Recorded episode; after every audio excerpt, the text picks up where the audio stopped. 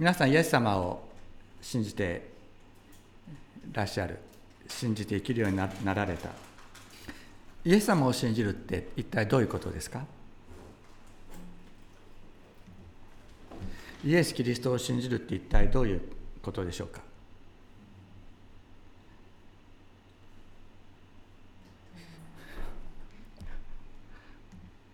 死んだ後に地獄じゃなくて天国に行くためにイエス様を信じな信じましょうって言われることありますよね。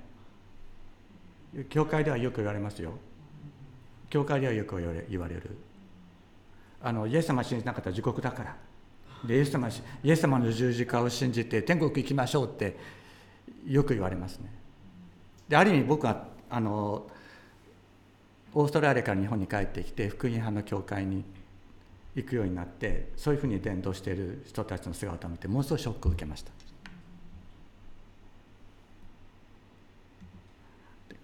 利己主義の極みねある意味で。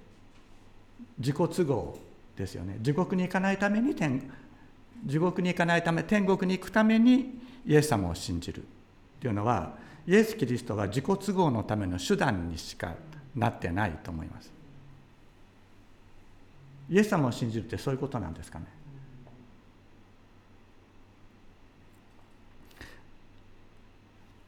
つい最近、えー、大津真一っていう牧師が出した、えー、対談集にですねあの実は日本人にはこういう福音は必要ないっていうことも書かれていました。なぜかと言ったら浄土教があるからです。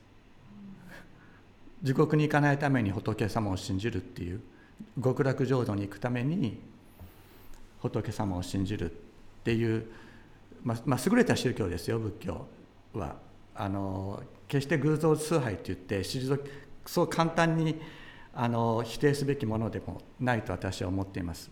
で昔ですねカナンの地にあった偶像崇拝とは全く違います。まあ、そういう意味でその、まあ、浄土真宗浄土教が根強い日本の中でこういう地獄に行かずに天国に行くためにイエス様を信じるっていう福音というのは必要ないと感じられる人たちもいるということが書かれています。確かにその通りだと思います。でで十字架と復活の教理を信じることがイエス様を信じることだと教えられることももちろんあるわけです。いやイエス様を信じるということは十字架の教理と復活の教理を信じる。でこれは知的に仮定してそれを受け入れるっていうことなんであってイエス・キリストご自身を信じるのとは異なるですね。だから信じるっていう言葉がねキリスト教の中では重要だというふうに言われるけどじゃあ信じるとは一体何かということをしっかりと理解するというかそれは必要です。まあ、信じるとはどういうことかを信じ理解してもそれでイエス様を信じることにはならないんですよ本当は。だけど頭の整理は必要。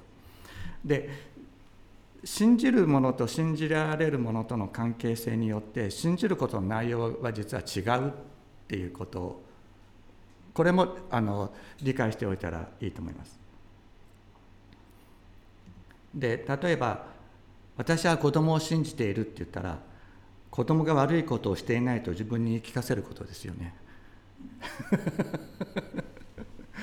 あるいは将来子供が成功すると自分に言い聞かせること私は子供を信じている私は息子を信じているっていうふうに言った場合にはそういうことだと思いますね。で私は夫を信じているっていうふうに言っている場合にはこれかなり、まあ、悲壮感が漂う 悲壮感が漂うわけだけれどもなぜ悲壮感が漂うかというと、えー、夫が自分を裏切らないと自分に言い聞かせてるっていう意味であるし夫が仕事で成功するとか失敗しないと自分に言い聞かせるというそういう意味がもうにじみ出ているんで悲壮感を感じるわけですね。でまあこれは自己説得なんですよ。でオリンピックなんかでもよく言いますよ選手たちが、ね、今までの自分の努力を信じて、ね、努力は裏切らない自分を信じてもう一生懸命自分を説得してるんですよ。ね。だけど小さな子供はね小さな子供は僕僕はお母さんお父さんを信じてるとは言わないですね 言わないですよ。まあ言うようになるのは中あの思春期以降。思春期以降ですね。もし言うとしても。でも小さい間そんなこと絶対言わないです。でそれは自己説得のない状態ですね。自己説得がない状態である。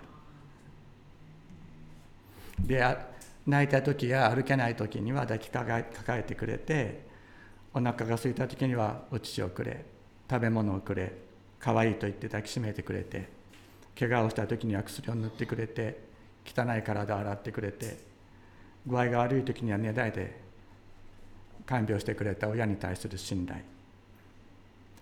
親が自分を体の一部のように愛してくれていることを子どもたちは知ってるんですね。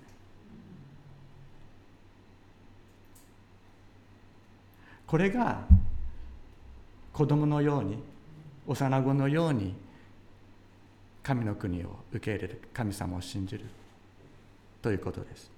ここにはね理屈はないんですよ。理由も打算もないんです。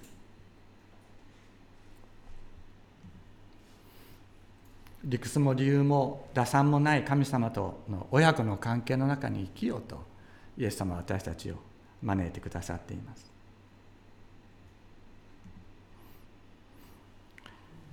子供子供たちを私のところに来させなさい。邪魔してはいけません。神の国はこのような者たちのものなのです。誠にあなた方に言います。子供のように神の国を受け入れるものでなければ決してそこに入ることはできません。このように言われた。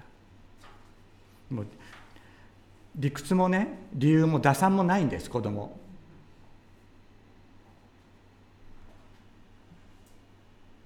だからね地獄に行かないためとかってそういう理由はないんです 天国に行くためとかっていうそういう理屈もない打算もないんです。ただイエス様が好きだからイエス様好き。それだけです。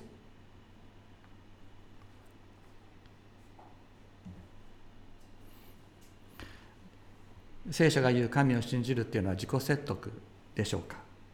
自己説得のない状態でしょうか？皆さんどうでしょうか？一生懸命よし神様信じて頑張んなきゃいけないっていうふうにやってますか？神様信じるために頑張ろうって思ってますか？自己説得してますか？それとも安心していますか？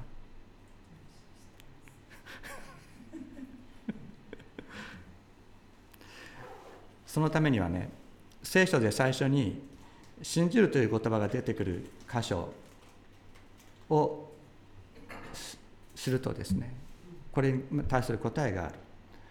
あの、ま、私の親友で手島イザヤっていうヘブライ語学者がいるんですけど彼がですね聖書の言葉は一番最初に出てくるところそれが基本となるっていうのがユダヤの聖書理解である。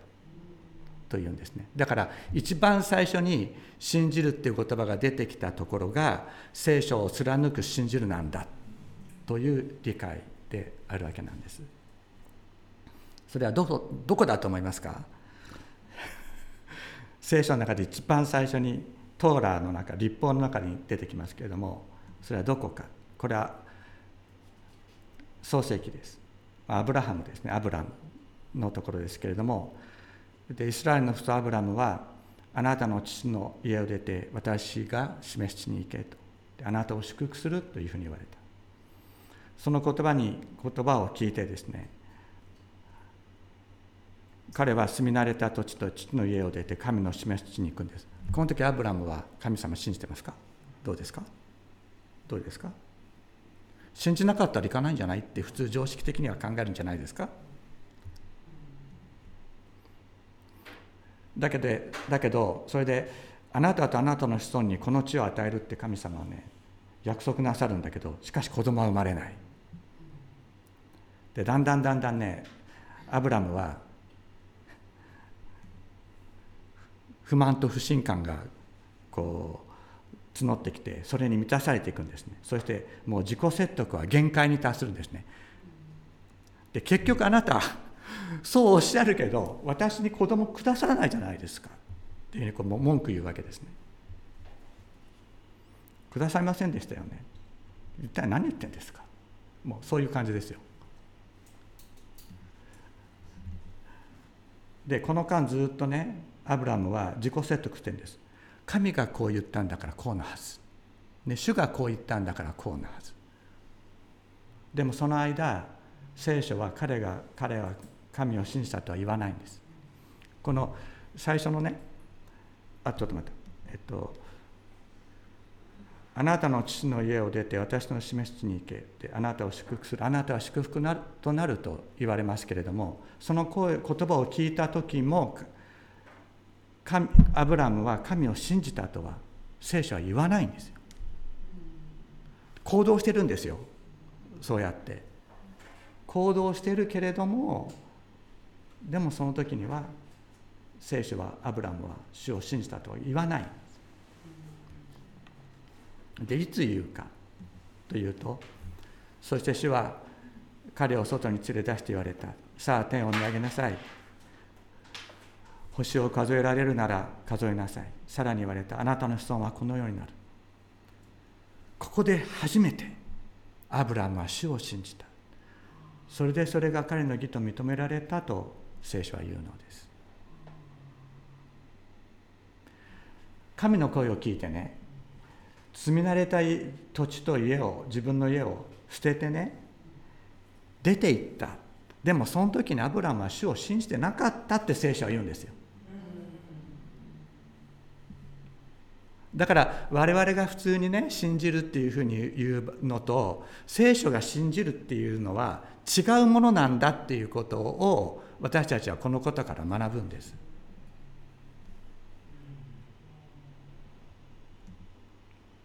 ここが書室なんです。神様の温かい心に触れられて否定できない神様の臨在に包まれた。もう神様に空ほら空の星見てごらん。もう空気の乾燥しているとこですからね。もう降るように星は見えたはずですね。そこで「ほら見てごらん。あなたの子孫はこうなるよ」って言われた時にアブラムは神様に抱きかかえられる。抱きしめられる。そういう感動に彼は包まれた。それをアブラムは主を信じたっていうんですよ。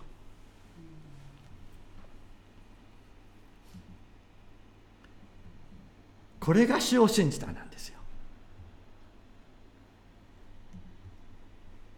それが彼の義と認められたとありますけれどもこれが神様との正しい関係なんだ。抱きしめられた。その感動にもうむせび泣くようなそういう関係。それが正しい関係なのだというのです。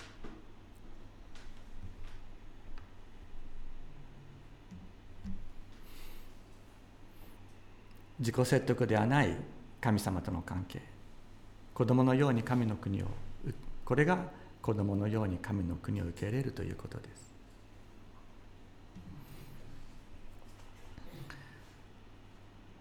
子供のように子供にイエス様の子供にされる神様の子供にされるというのはどういうことか。今日ご一緒に読んだヨハネの福音書3章にイエス様はこう言われている。誠に誠にあなたに言います。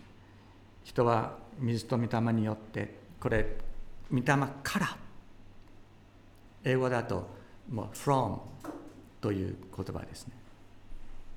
ですか？によってではなくてからですね。水と御霊から生まれる。生まれなければ神に入ることはできません。肉から生まれたものは肉です。御霊から生まれたものは霊です。あなた方は新しく生まれなければならないと私が言ったことを不思議に思ってはなりません。風は思いのままに吹きます。その音を聞いてもそれがどこから来てどこへ行くのかわからない。御霊から生まれたものも皆同じだ。とイエス様言われた。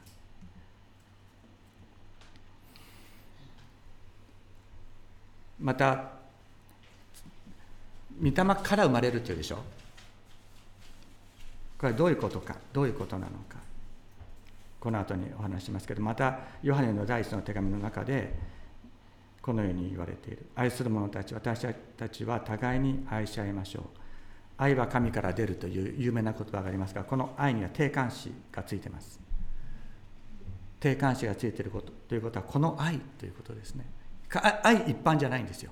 この愛精霊の愛は神から来る。この精霊の愛によって生まれるものは皆皆神から生まれ神を知っているという。どっかで土から生まれたものが土に属するものが神から生まれるものに神から生まれたものに存在の本質が転換するって言ってるんです。いいですか？私たちは土から出て土に属するものであったのに御霊から生まれ御霊に属するものにその本質が変えられた。それが神の子供とされたということなんだということなんです。これはね本当は神の子じゃないのに神の子の立場が与えられたっていうふうに言われることがありますけれどもそうじゃないんですよ。御霊土から出て土に属するものだったのに御霊から生まれ御霊に属するものにその本質が変えられたんだっていうふうに言うんです。これが神のことされるということなんだ。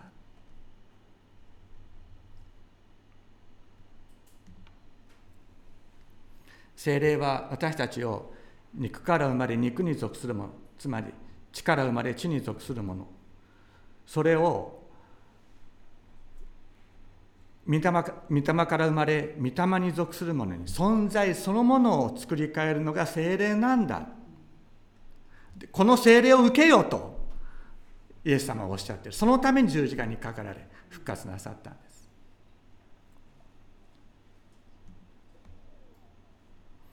だからローマビデオの手紙の中でね神の御霊に導かれる人は皆神の子供です。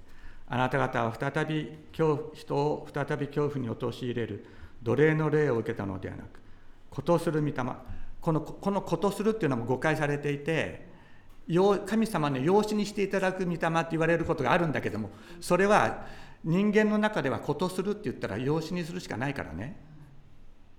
そういう言葉が使われてるけども、それが本質じゃないんですよ。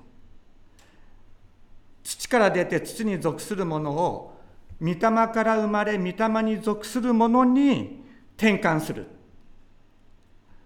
それが精霊なんだ。この精霊によって私たちは「アバ父」と呼ぶのだと聖書は私たちに語りかけます。これは告白です。教えではなくて告白ですね。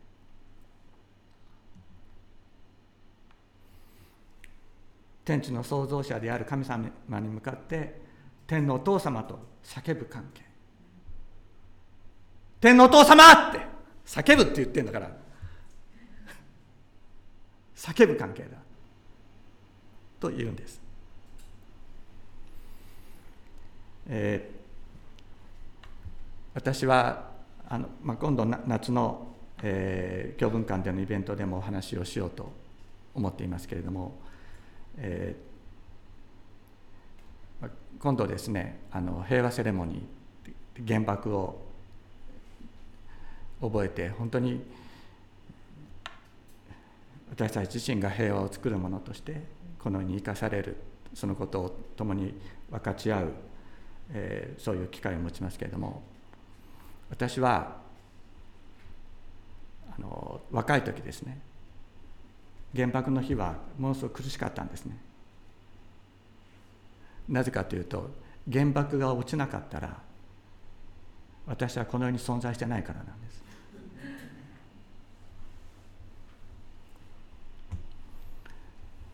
長崎原爆が落とされた時、えー、その当時、えー、三菱重工長崎製鋼所の所長であった久保田豊という人がいますけれどもこの久保田豊は、えー、空襲警報が鳴ってそしてラジオでその様子を聞きに行くために地下室におりました。でその時に原爆が炸裂したんですけれども、えー、彼の妻、えー、徳子ですね。この徳子っていうのは私の、えー、大大叔母にあたります。私の大叔母にあたりますがこの徳子はちょうど爆心地を歩いていてそして原爆の熱線で一瞬にしてこの世から命を奪われた人で遺体も見つからなかった人の一人です。でこの、えー、徳子はですねあの私の、えー、曽祖父のあの娘なんですけれどもでこの所長だった三菱製鋼の所長だった久保田豊は私の曽祖父の、えー、学生でした、まあ、そういう関係であの見どころのある学生にですね学習を与えて東京大学まで出させてやってそして自分の娘を、まあ、嫁にやった、まあ、そういう関係だったんですね。そして、久保田は、えー、妻を失って。まあ、そういう中で神の声を聞いて三菱製鋼所を再建するんですけれども私の、えー、父の母である、えー、和江和江は、えー、広島の出身、えー、広島の出身だった私の祖父岩本幸男と結婚しました。しかしその岩本幸男は、まあ、岩本岩本の家があの、まあ、とても金持ちだったということがあって昔ですねでも仕事もしないで遊んでばかりいる男でで最終的には花札花札仲間の保証人になってそして広島の真ん中にあった広大な土地と家屋敷を全部失うっていうバカなことをしたのが私の、祖父でした。で結局借金取りに追われながら最終的には召集令状が来てそして中国大陸で病死しました。で祖母の和江は、まあ、岩本と隕石関係があった。そして、まあ、久保田も岩本の家と隕石関係があってそしてお互いに知らない仲ではなかったので、まあ、戦後力を合わせて生きるようになりました。で、まあ、再婚したわけですでそして、まあ、久保田が、えー、原子福音運動の創始者であった手島先生と出会ってそしてその秘族子の、まあまあ、女でして言ったりあの言い方が悪いかもしれないけどもあの私の母が手島先生の秘族子だったんですね。でその秘族子と私の父を出会わせてそしてまあ結婚させ結婚に導いてくれた。でそれで私は生まれたわけです。原爆が落ちなかったら徳子は死な死ななかったんですよ。徳子は死ななかった。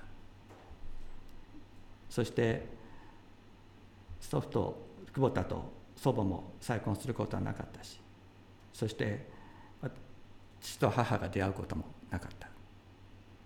だから原爆が落ちなかったら私は生まれなかったんです。でそのことに若い時に気づいたんですね。でそして、8月9日の原爆の日に長崎原爆の日に原子爆弾反対叫ぶわけですよ。そうすると自分の存在をそのまま否定することになるわけですね。で私は本当に苦しかった。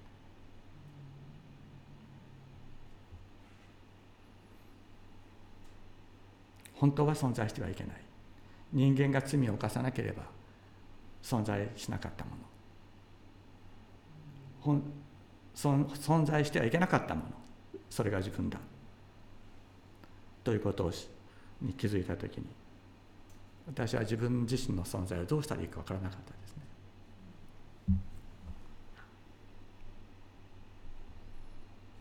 しかしそんな私に精霊を注いでくださる方がいらっしゃった。大学生の時信仰が分からなくなって病気になってそして神のいないイエス様がいることは分かっている。復活なさったことも分かっている。だけどイエス様と関係のない世界で生きようとしてそして私は信仰を捨てて病気になりました。だけどアーサーさんが私をイエス様のとこに引き戻してくれてそして高橋先生が高橋恒夫先生が私の上に手を置いて祈ってくださった時に私は聖霊を受けました。その時にねどんなに長崎原爆反対って言っても原爆反対って言っても苦しくなくなったんですよ。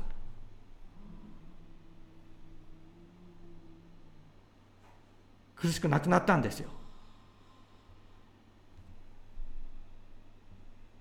それは土から出て土に属するものだった私を御霊から生まれ御霊に属するものに作り変えてくださった方がいらっしゃったからです。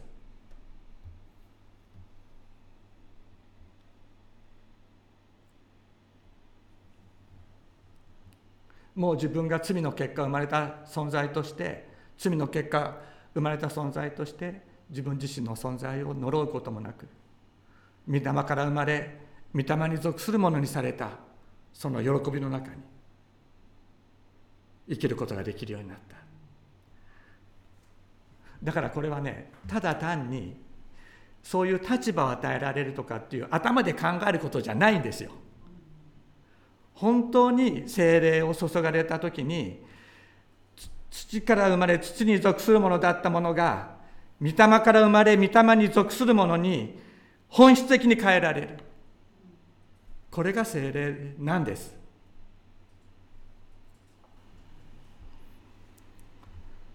まあ私のようにこういう劇的な場合じゃないことも多いですよ。だけどみんなそれは同じです。半年ほど前から私たちのこのねあの仲間に加わってくださっている方がいますけれどもその方がこのキリストの平和協会で Zoom でね参加しながら「天のお父様」と言って祈る何て言って祈ったらいいかわからない時に「天のお父様」とただ呼べばいい叫べばいいと教えられてそのように祈るようになった。である時その方があの出先でねアナフィラキシーショックをになってそしてもうあのもちろん体も動かない。で意識も遠のいていく。で何も考えられない。もうこのまま自分の存在がなくなっていくんじゃないか。っていうような危機に陥った時に自分の内側に「天のお父様。天のお父様」っていう言葉があった。ただその言葉だけがあった。他の全てのことがもう思考もできない。そういう中で「天のお父様」という言葉が自分の存在の中で響いていた。そしてそれによって私はこちらに戻ってくることができましたと。言っておられます。御霊によ御霊から生まれる。御霊から生まれ御霊に属するものになるというのはそういうことです。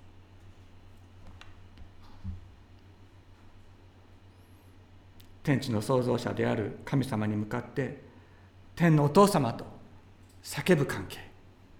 ここには理屈も理由付けもいらないのです。天のお父様がイエス様がさあ手をつないで一緒に歩こうとおっしゃってくれる。イエス様が好きだから手を歩いて手をつないで一緒に歩いてすると。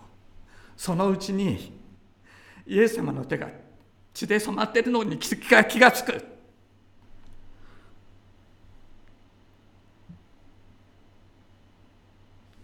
それでいいんです。初めから教理を無理に信じ込もうとして自分を説得する必要はない。イエス様と手をつないでいる間にイエス様の手が血に染まっていることに気がつく。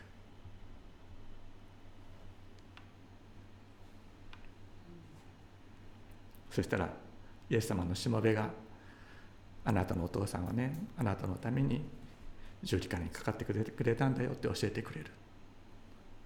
それで十分です。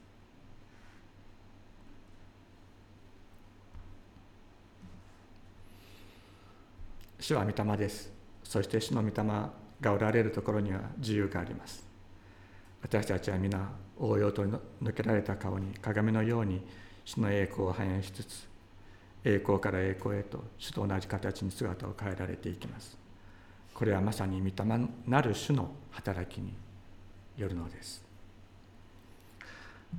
主の御霊がおられるところに自由がある。主の御霊のおられるところに自由がある。天のお父様と天のお父様と叫ぶ自由が与えられるんです。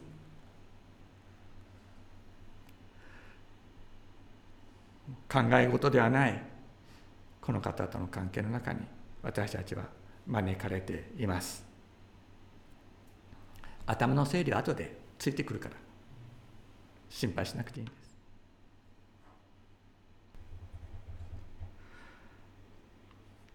天のお父様。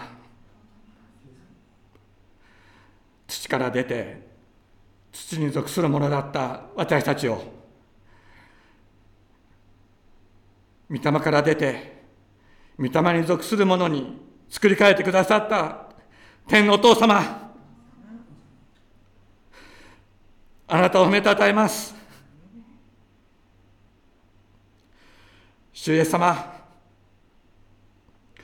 どうぞ。お一人お一人に私たち一人一人にあなたの御霊を豊かに満たし御霊から出て御霊に属する者としてのその実存の喜びをあふれるように満たしてくださいますようにお願いいたします。そして一人一人が安心して天のお父様と叫びながら生きていくことができるように。あなたの子としての喜びの中苦しんでいる方々困っている方々に自らの問いを差し差し出しながら共に生きていく神の子としての生涯を一人一人の中に満たし完成してくださいますようにお願いいたします。感謝して尊いイエス様の皆によってお祈りいたします